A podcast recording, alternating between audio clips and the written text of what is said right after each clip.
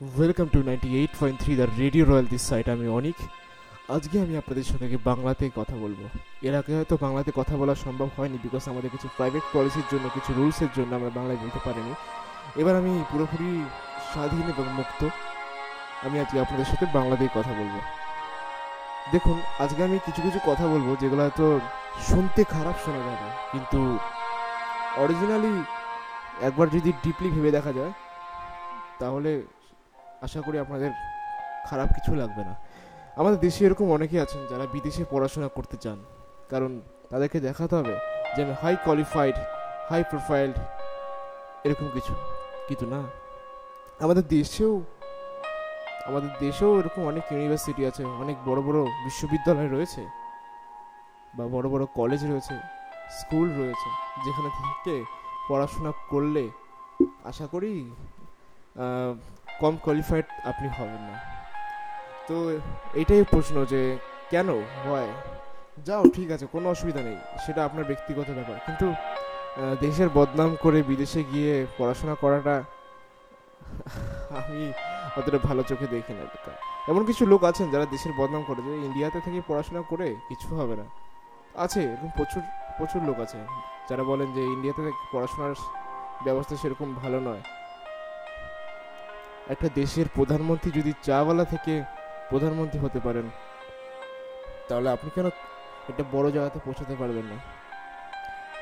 একটা দেশের প্রধানমন্ত্রী নরেন্দ্র মোদী আমাদের, তিনি যদি চাওয়ালা থেকে একজন প্রধানমন্ত্রী হতে পারেন, তাহলে আপনি কেন পারবেন না?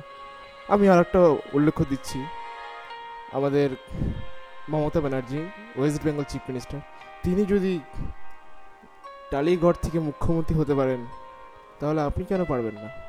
তারাও তো বাংলায় জন্ম তাদের, তারাও তো ভারতীয়, তারাও করছে, কিন্তু আপনারা কেন পারবেন না? এটাই, দেশকে যারা ভালো করে চিনতে পারে না, তারা বিদেশে গিয়ে কী চিনবে? যারা দেশের মানুষকে ভালোবাসে না, তারা বিদেশে গিয়ে গিয়ে কাকে ভালোবাসবে? যারা নিজের দেশের মাটিকে পছন্দ করে না, তারা বিদেশে কি করতে যাবে? তারা বিদেশকে কি পছন্দ করবে? হাই প্রোফাইল দেখাতে দেখাতে একদম টপ লেভেলে কিছু কিছু মানুষ আছে যারা পৌঁছে যায়। এটাকে বলে, যাকে বলে স্বার্থপরতা। দেশের সাথে স্বার্থপরতা। নিজের দেশকে বদনাম করে অন্য দেশের সুনাম করা। যেখানে আপনি জন্মগ্রহণ করেছেন, সেখানে আপনি বদনাম করছেন। বা খুব ভালো। কিন্তু নিজের দেশের মানুষকে যদি আপনি চিনতে না পারেন, তাহলে আপনি কি বিদেশে গিয়ে কাকে চিনবেন? বিদেশের মানুষগুলোকে আপনি কি চিনবেন? নিজের দেশের মানুষের মনকে যদি আপনি বুঝতে না পারেন, তাহলে আপনি বিদেশের মানুষের মন কীভাবে বুঝবেন? সবসময় খালি সব করা মানুষকে দেখানো ঠিক নয়। সব ব্যাপারে।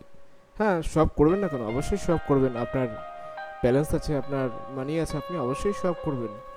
আপনাকে সব করতে আমি নিষেধ করছি না বা কেউ নিষেধ করছে না। কিন্তু একটা লিমিট থাকে সব কিছুর বিশ্বাস ভাঙতে এক সেকেন্ড সময় লাগে না, কিন্তু বিশ্বাস গড়তে বছরের পর বছরও লেগে যায় অনেক সময়।